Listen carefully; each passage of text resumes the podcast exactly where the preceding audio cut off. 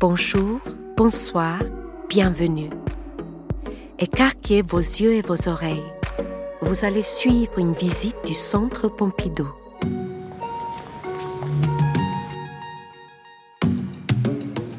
Aujourd'hui, quatre œuvres VIP, Very Important Pieces, du Centre Pompidou.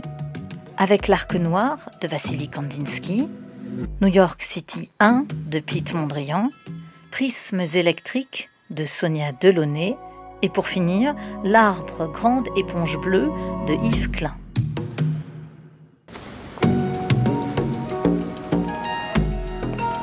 Avec l'Arc Noir de Vassili Kandinsky. Il serait dommage d'aborder euh, le tableau majeur qu'on va commenter dans un instant en oubliant que chaque œuvre de Kandinsky est le fruit d'une réflexion intellectuelle intense et d'un cheminement intérieur particulièrement riche.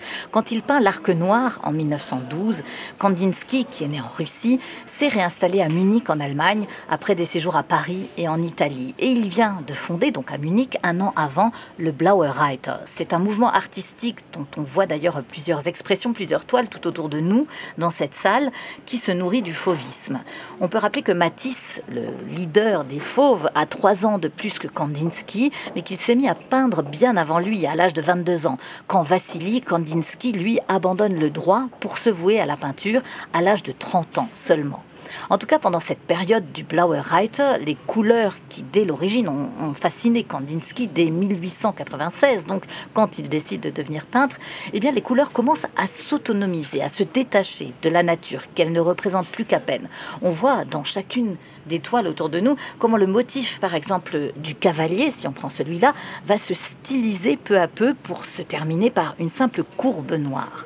Depuis 1908, en réalité, depuis presque quatre ans, le peintre est habité par cette urgence à ne plus produire exactement la réalité qu'on voit, mais à tenter de plonger plutôt le spectateur dans une sorte de choc esthétique proche de la musique. La musique qui, elle, suscite une émotion sans avoir besoin d'imiter quoi que ce soit.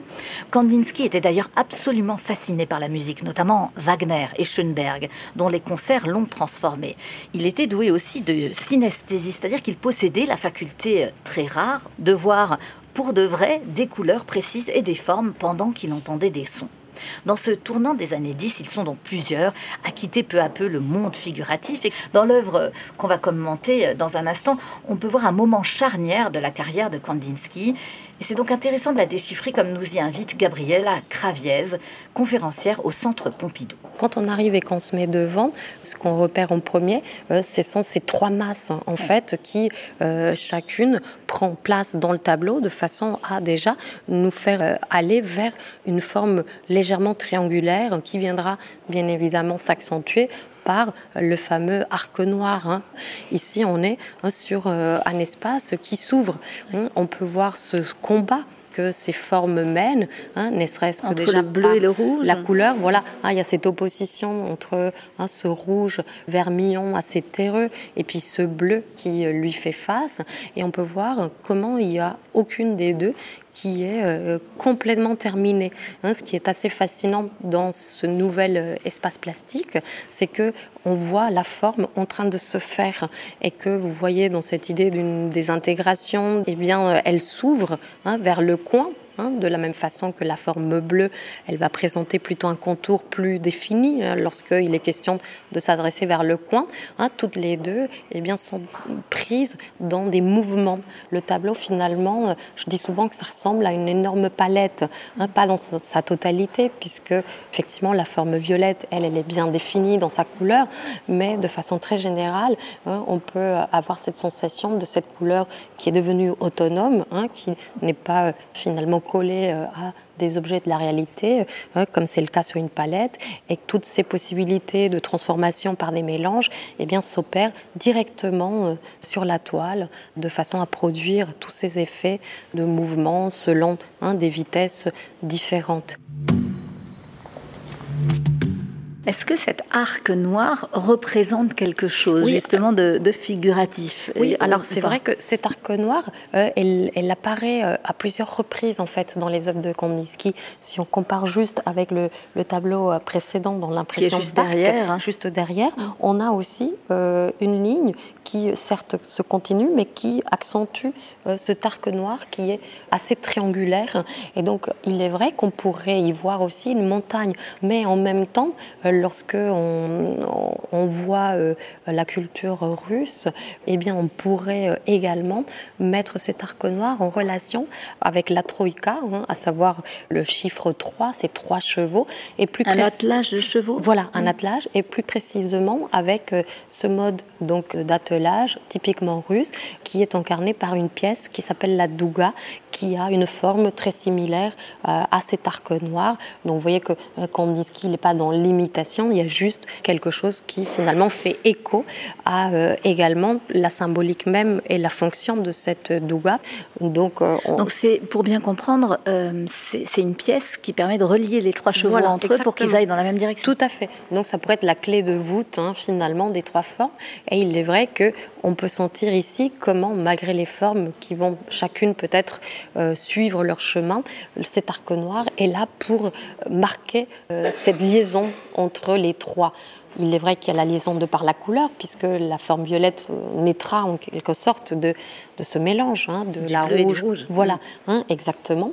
Et puis quand on continue euh, sur l'arc noir, hein, on voit également comment ça, ça marque, c'est aussi comme un accent en fait qui est donné, et on a euh, ces rythmes qui se poursuivent avec d'autres lignes noires qui se promènent hein, un petit peu partout et qui euh, vont de façon tout à fait indépendante en fait euh, nous, marquer d'autres d'autres possibilités de rythme.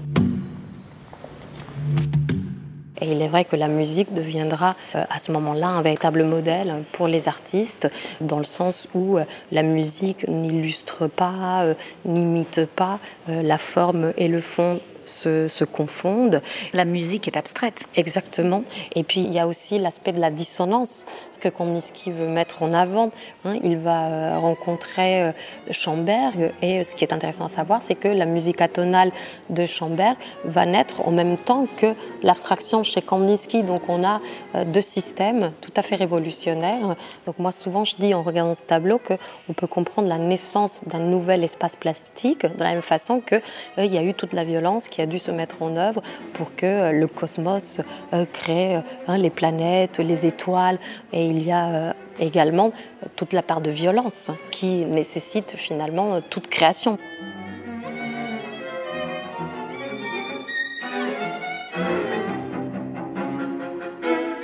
Tout au long de sa vie, Kandinsky a vécu des chocs esthétiques qu'il a racontés, presque mis en scène. Ce tableau placé de côté dans son atelier, les couchers de soleil qui faisaient vibrer les dômes du Kremlin quand il était jeune, les concerts qui l'ont bouleversé adulte, et sa visite avant même d'être peintre dans une région rurale en Russie où il entra dans des maisons de paysans, où il menait une enquête sociologique et où il eut l'impression de pénétrer dans un tableau. Tous ces moments d'exaltation l'ont nourri jusqu'à la fin de sa vie. Une vie qu'il va terminer en France après avoir fui l'Allemagne nazie en 1933. Il se réfugie à Neuilly-sur-Seine. Faute de pouvoir trouver un travail, il vit alors très modestement de sa peinture jusqu'en 1944.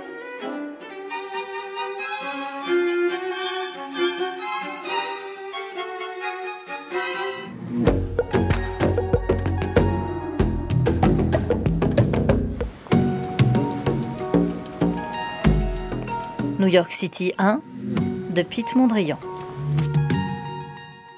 Dès les années 1913, assez tôt donc dans sa carrière, Pete Mondrian est parvenu à développer son propre langage pictural, fait de ses lignes exclusivement horizontales et verticales et de ses pavés de couleurs primaires qui vont être euh, toujours sa signature. Il est le fils d'un pasteur calviniste exalté. Il est donc élevé dans un milieu où l'on adore Dieu et il sera toujours sensible, Mondrian, à la dimension spirituelle de la peinture. En 1892, il a alors 20 ans, euh, poussé par son oncle, il s'inscrit à l'Académie royale des beaux-arts d'Amsterdam et il réalise d'abord des paysages dans la pure tradition néerlandaise euh, qu'il teinte toutefois d'une dimension symbolique. Il est en effet très sensible au mouvement symboliste qui se propage alors en Europe, au fauvisme aussi qui laisse éclater les couleurs. Et puis en 1905, il fait une grande découverte. Il découvre à Amsterdam l'œuvre de son compatriote Vincent van Gogh, disparu tragiquement 15 années plus tôt. Traversé par euh, toutes ces influences, le jeune Mondrian décide de s'installer à Paris en 1911, avenue du Maine et puis rue du Départ. Il y restera presque toute sa vie, en réalité jusqu'à son voyage à New York en 1940. Arrivé donc en France dans les années 10, il est d'abord très attiré par les cubistes qui sont en vogue, mais il se concentre finalement autour des lignes elles-mêmes qu'il finit par réduire à leur quintessence.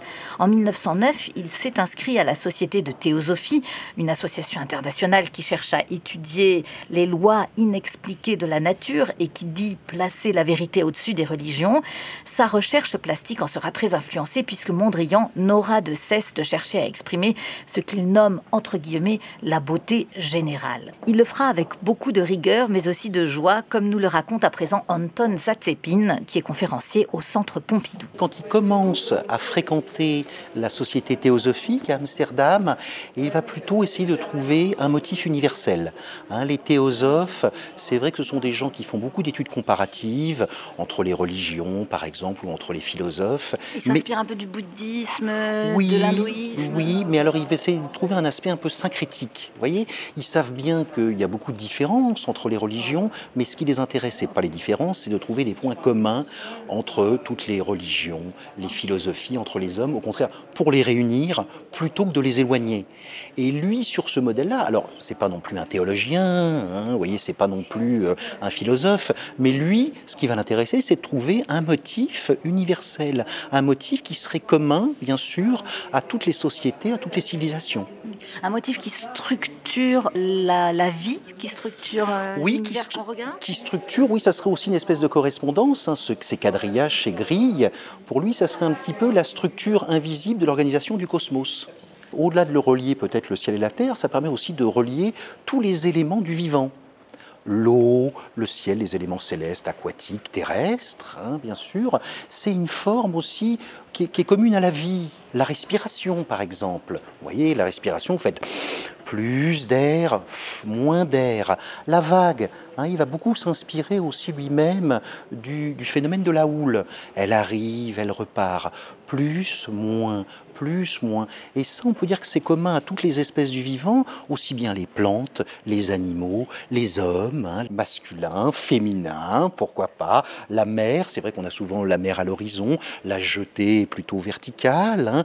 D'ailleurs, Mondrian, c'est plutôt un système même euh, qui va au-delà de la peinture, puisque lui-même dansait un petit peu comme sur cette toile dans, les années 20. Il fréquentait les clubs de jazz de l'avenue de l'Opéra et il dansait un petit peu comme sur ce motif. Il avançait, il reculait, et pour les jeunes femmes qui ont dansé avec lui, ils trouvaient qu'il y avait une certaine raideur, et puis à un moment, on n'arrivait pas à comprendre, il tournait lui-même comme ça, il, se déséquilibrait. Et c'était un danseur invétéré hein, qui, euh, qui pouvait danser suivant ses, un petit peu des mouvements qui pouvaient ressembler à ses quadrillages, il pouvait danser toute la nuit. Ça, c'était dans l'air du temps. Mais là, la toile, elle est de 1942. Alors, quand est-ce que Mondrian arrive à, inventer, si on peut dire, ce, ce style si particulier qu'on lui connaît? C'est carré, c'est... Alors, c'est vrai, c'est vrai qu'il va inventer ses, premières grilles euh, à la fin des années 10, début des années 20. C'est vrai qu'on est dans une période très conflictuelle, la Première Guerre mondiale aussi. Et, donc, dans une situation conflictuelle, il va en plus essayer de, mettre au point, j'allais dire, un motif universel hein, pour réunir les hommes, pas pour les éloigner. Et donc, on va voir les premières grilles. Alors, les, premières grilles, par contre, pour toute la période européenne, hein, donc avant 1940, quand avant qu'ils partent aux États-Unis, avant qu'ils partent aux États-Unis à 1940, les, les bandes sont noires. Hein, c'est ce qu'il appelle, effectivement, on va parler plutôt de néoplasticisme, d'une nouvelle plastique. Avec des bandes noires. Des bandes noires, il considère que c'est un petit peu la constance. Et la variation, ça va être plutôt des rectangles de couleurs, de temps en temps, qui vont rythmer, déséquilibrer ces grilles noires. Alors, le nombre de lignes, les écarts, les espaces changent à chaque fois. Hein. Par contre, on a toujours des grilles et on a toujours des titres abstraits. Une autre chose quand même qui est frappante, ce sont les couleurs. C'est-à-dire que c'est aussi une marque de fabrique sans doute de Mondrian. Il utilise un nombre très restreint de couleurs. Il utilise des couleurs primaires, les couleurs qui sont vraiment les couleurs essentielles. Hein, parce que bien sûr, à partir de ces couleurs, vous pouvez obtenir par mélange successif des milliards et des milliards et des milliards et des milliards et des milliards de couleurs. Mais ça n'intéresse pas hein, d'obtenir des milliards de couleurs. Non, il vaut mieux utiliser ces trois-là que trois autres, qui hélas ne contiendront pas ces trois-là. c'est ce côté aussi peut-être un petit peu syncrétique, hein, synthétique, de vouloir utiliser l'essentiel. Mais alors, qu'est-ce qui change vraiment dans sa peinture quand il arrive à New York et qu'il commence à peindre aux États-Unis Il s'inspire un petit peu du schéma de la ville, hein, une ville moderne, construite d'après un schéma, bien sûr, de son dynamisme. Et là, ce qui change, puisque les grilles sont enfin colorées, c'est aussi l'idée qui, pas, simplement l'idée, hein, mais le rythme qu'il trouve à New York. Si vous voulez, New York, pour lui, c'est un nouveau soleil. Hein. Il, il, vient de quitter l'Angleterre qui était bombardée. En 1940, les bombardements allemands, le Blitz a commencé donc euh, il sort des ténèbres. Et là, au contraire, il arrive à New York. Il y a de la lumière partout. D'ailleurs, comme Fernand Léger, il dit que c'est le plus grand spectacle du monde. Il a l'impression que la ville ne s'arrête jamais, qu'elle est toujours en train de se transformer. n'est pas la ville par cœur. La musique aussi, non? Et la musique, dès le premier jour où il arrive. Alors, il est accueilli par euh, Harry Holtzman, hein, qui est lui aussi un peintre abstrait, qui était fasciné par le travail de Mondrian, et qui l'accueille à New York, donc, en septembre 1940. Et le premier soir, dès son accueil, il lui met un disque de boogie boogie. Et alors là, lui déjà qui aimait le jazz, et qui aimait danser, et qui aimait danser, alors là, le boogie boogie, euh, vraiment, ça le, il a 68 ans. Et alors, il, danse encore plus que quand il avait 40 ans. Vous voyez, il est, il est complètement exalté, fasciné. Ce jaune frénétique, là, quand je parlais de, de, soleil, il est vraiment réenchanté, réilluminé, à la fois par la ville et à la fois par ce rythme musical qui est, hein, vous savez, dans, dans, le jazz, souvent on a une base un petit peu et puis des variations. Là, a l'impression que c'est des variations constantes.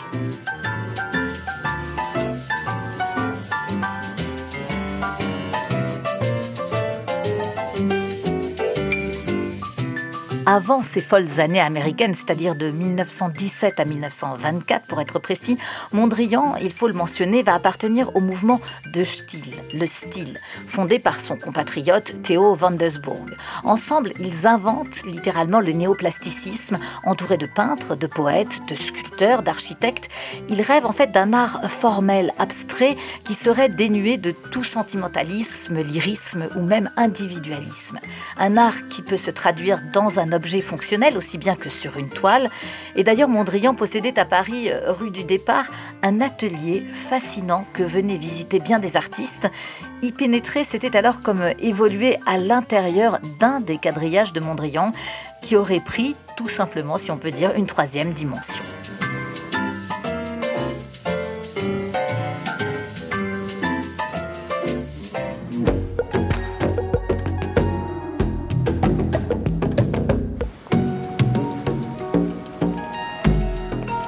Prismes électriques de Sonia Delaunay. La trajectoire de la petite Sonia, née Sarah Stern dans une ville d'Ukraine, est à proprement parler extraordinaire. Son père était ouvrier dans une fabrique de clous, c'était un homme honnête et intransigeant. En revanche, elle ne semble pas avoir beaucoup aimé sa mère, qui accepte que son propre frère, l'oncle maternel de Sonia, prenne en charge l'enfant et toute son éducation. Dès l'âge de 3 ans, donc la petite quitte sa ville natale pour Saint-Pétersbourg, où elle vit chez cet oncle qui est un riche avocat. Elle a trois préceptrices en même temps, une allemande, une anglaise, une française, comme c'était le cas dans la haute bourgeoisie à l'époque. Elle est donc élevée dans la musique et admire les gravures qui reproduisent les chefs-d'œuvre de la peinture italienne et qui se trouvent dans le bureau de son oncle. À 18 ans à peine, son professeur de dessin du lycée suggère que Sonia parte étudier l'art à l'étranger. Ce sera d'abord Karlsruhe, puis, à 20 ans, Paris, l'unique ville dans laquelle Sonia se sentira pleinement heureuse. Elle y découvre le fauvisme qu'elle ne juge pas assez radical à l'époque. Gauguin, Bonnard, Matisse, qu'elle trouve bourgeois, et elle peint en 1907 un premier portrait de femme, Philomène, visage jaune et bleu zébré d'une ombre verte, un portrait d'une grande sévérité qui sera remarqué. Mais rapidement, Sonia va s'éloigner de la figuration pour plonger dans l'univers de la couleur. De ses années d'enfance russe, elle a justement retenu ce foisonnement. Elle écrit dans son autobiographie Les robes rouges et vertes des paysannes dansant, les grandes fleurs de soleil jaune au cœur noir qui éclatent dans le ciel bleu léger, très haut, et qui l'ont donc profondément marquée. Afin de s'établir durablement à Paris dans les années 10, la jeune fille conclut un mariage blanc avec le galeriste Wilhelm Hude qui exposera son travail. Et c'est chez lui qu'elle rencontre en 1909 Robert Delaunay, l'homme qui va partager sa vie jusqu'à son décès en 1941. Elle voit en lui tout de suite un poète qui n'écrivait pas avec des mots, dit-elle, mais avec des couleurs. Ensemble, ils vont respirer, se réveiller, vivre peinture, entourés d'amis qui viennent les visiter dans leur appartement atelier de la rue des Grands Augustins. Ils aiment la fête, leur fils, danser, vivre très au-dessus de leurs moyens et s'étourdir de couleurs pures comme le montrent ces prismes électriques que nous fait à présent découvrir Agnès Fievé, conférencière au Centre Pompidou. Sonia Delaunay, elle aime la couleur. Elle s'exprime avec la couleur pure, donc on est après les fauves, on est en 1914, et elle va célébrer cette couleur en prenant comme sujet des prismes électriques. Qu'est-ce que ça veut dire? Prisme électrique, ça veut dire que ce qui est moderne, c'est aussi l'électricité. Sans lumière, il n'y a pas de couleur. C'est-à-dire euh, la nuit, tous les chats sont gris. Donc euh, il faut vraiment la lumière et la lumière électrique la nuit ramène aussi la couleur dans la nuit. Donc c'est vraiment un joyeux tourbillon de la vie. C'est moderne, c'est enivrant. Donc euh, pour elle, euh, et d'ailleurs pour son compagnon, qui est Robert Delaunay, ils travaillent vraiment de cordée euh, à partir de leur rencontre en 1909. Et ce qui est important pour eux, c'est le mot simultané. C'est-à-dire en même temps qu'on va sortir, on va s'habiller avec des couleurs vives, notamment le bal Bullier. C'est un bal euh, qui est près du Luxembourg où euh, les Delaunay vont aussi danser euh, très souvent et Sonia se confectionne des habits. Donc c'est vraiment on va danser et en même temps on va faire euh, tourner les couleurs. En même temps qu'on fait tourner les couleurs, euh, on va entendre le rythme de la musique euh, qui va reprendre les couleurs. Mais est-ce que ça veut dire qu'ils font œuvre d'art en allant danser par exemple? Oui, tout à fait. Elle fait œuvre d'art en dansant. On peut dire ça. Elle a illustré un texte avec Blaise Sandrard, son ami euh, poète. Ils vont faire un très très long papier qui se déplie en accordéon. Là-dessus, il va écrire le poème et elle, elle va l'illustrer.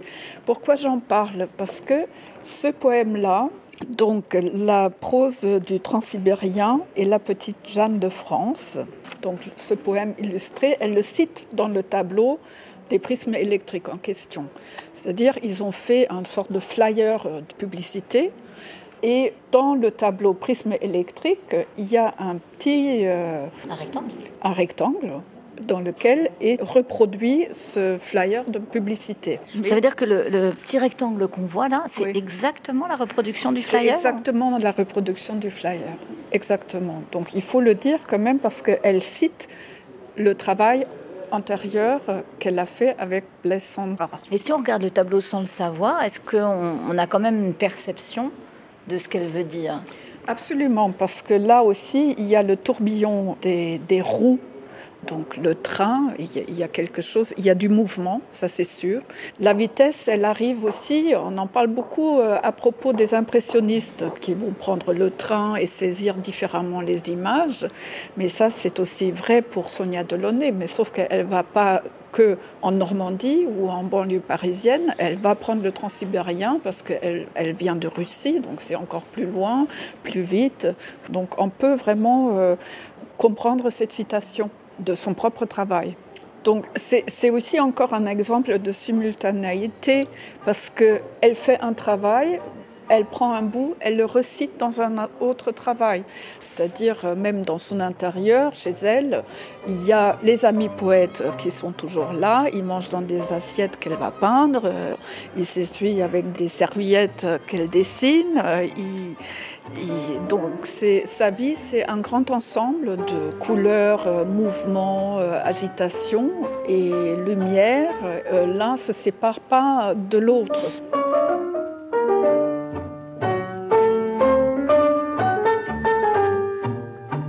Après ses prismes électriques, Sonia, toujours aux côtés de Robert, va s'exiler pendant la guerre en Espagne et au Portugal. Elle laisse, dans ces années plutôt dures, éclater son goût des couleurs dans des tissus et des robes qui auront un réel succès pendant l'entre-deux-guerres. Si elle continue toujours à peindre, son intérêt pour la mode, les costumes et les peintures murales vont éclipser un peu ses toiles. Après la mort de Robert en 1941, Sonia Delaunay n'aura de cesse de faire reconnaître l'œuvre de son mari. Une consécration qui ne viendra que dans le milieu des années 50. Mais parallèlement, la grande dame poursuit son propre chemin de créatrice, et ce jusqu'en 1979. Elle a donc pratiquement traversé le siècle. Les prismes que l'on voit ici proviennent de l'extraordinaire donation de Delaunay, 114 œuvres, pas moins, des œuvres du couple qui ont été cédées au musée en 1964 par Sonia et par son fils Charles.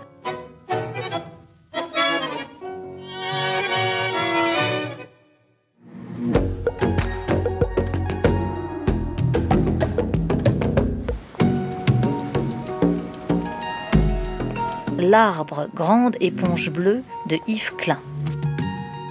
Durant sa très courte vie, Yves Klein a adopté une démarche créatrice radicale, novatrice et conceptuelle qui va marquer profondément des générations d'artistes. Il est le fils d'un couple de peintres assez connus, établi entre Paris et Nice, et il se destine tout d'abord à autre chose, un peu comme un adolescent réfractaire à la tradition familiale. Il choisit le judo qu'il découvre au club du quartier général de la police en 1947. Il a alors 19 ans. À la même époque, il s'initie à la philosophie mystique de l'ordre des Rose-Croix, un mouvement qui se dit non religieux et apolitique et qui va l'influencer fortement. Pour lui, le sport revêt à l'époque une dimension spirituelle. Il partira d'ailleurs au Japon pour mieux s'initier au judo en 1952, après avoir déjà voyagé en Italie, en Grande-Bretagne, en Irlande et en Espagne. Vers 1949, donc un peu avant tous ses départs, il commence à peindre, surtout pour lui-même, des monochromes qui sont de véritables objets de culte, de vénération. De retour en France en 1954, il ne parvient pas à faire reconnaître par la Fédération française de judo le grade qu'il a atteint au Japon à savoir ceinture noire quatrième dan, autant dire un niveau exceptionnel que personne n'avait pu obtenir dans l'Hexagone avant lui. Il ouvre quand même son école de judo qu'il devra fermer un an plus tard. Entre-temps, la pratique artistique commence à le rattraper. Elle vient s'immiscer dans sa vie de sportif. Et il expose des grandes peintures monochromes, monochromes donc une seule couleur sur toute la surface de la toile, dans la salle de pratique des judokas. Il montre ensuite ces monochromes dans une galerie en tant qu'œuvre d'art à proprement parler. Et dès sa deuxième exposition, il va rencontrer Pierre Restani, le jeune critique d'art avec lequel il collaborera toute sa vie. En 1955, son monochrome orange est rejeté, refusé au Salon des réalités nouvelles où il voulait le présenter. Yves Klein a lui-même refusé d'y ajouter un point noir qui en aurait fait une peinture abstraite aux yeux du, du jury. Il croit en la vérité de la couleur pure, la beauté est partout à l'état invisible, dit-il, et c'est à l'artiste de la révéler.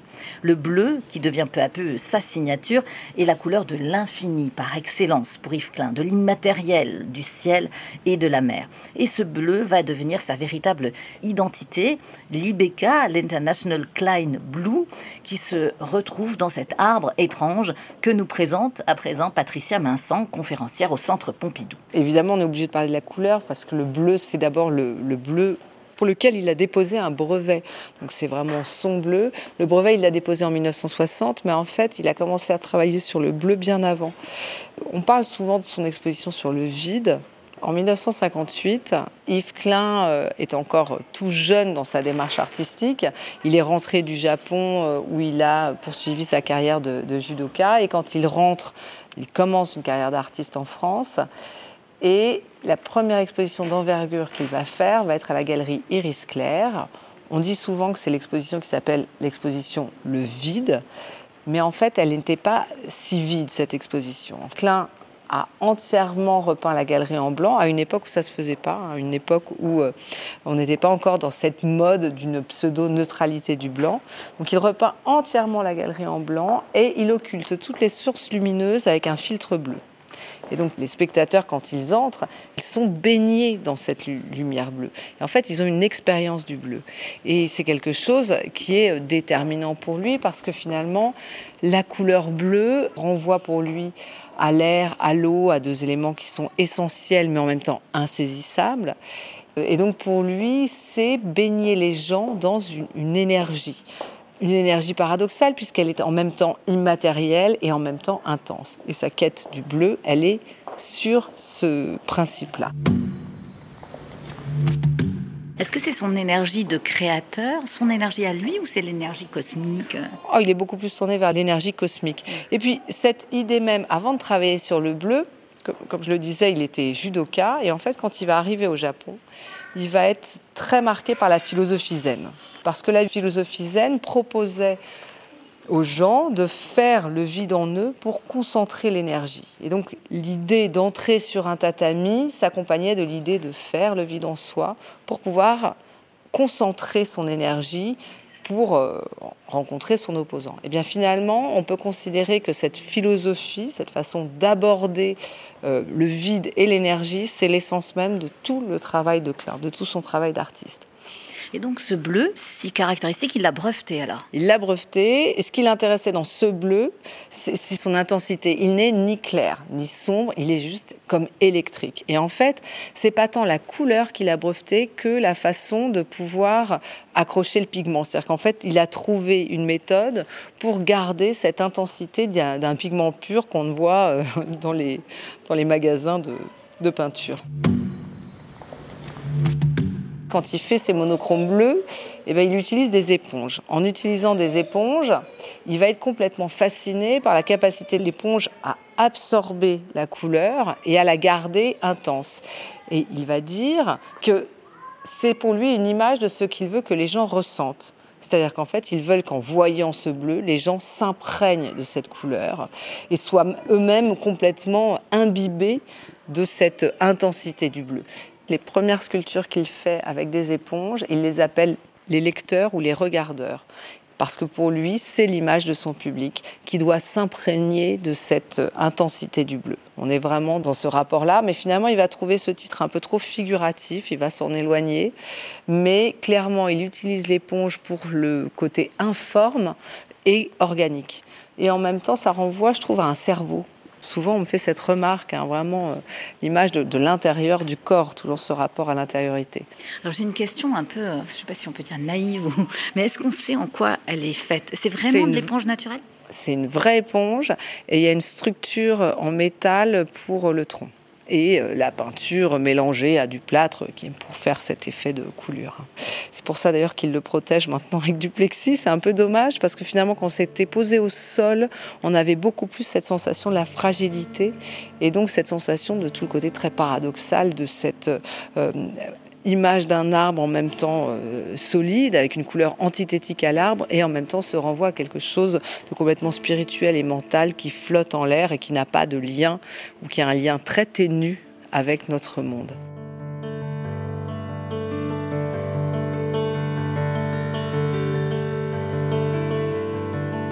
Yves Klein n'était jamais à court d'idées. Il passera de l'exposition du vide au monochrome bleu Klein, à la collaboration avec des femmes modèles qui deviennent comme des pinceaux vivants lors de performances, sans parler de ses cosmogonies où pendant un voyage en voiture, il laissait sa toile accrochée à son toit, s'imprégner des éléments naturels, la pluie, le vent, la poussière pour en faire une véritable œuvre.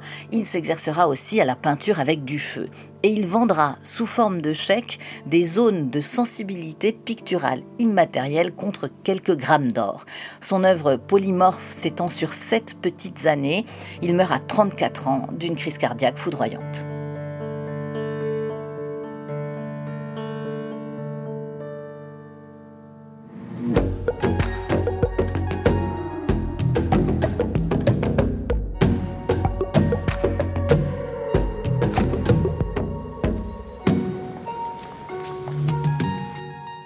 Ceci était un podcast du Centre Pompidou. Vous pouvez retrouver tous nos podcasts sur le site internet du Centre Pompidou, ses plateformes d'écoute et ses réseaux sociaux. À bientôt!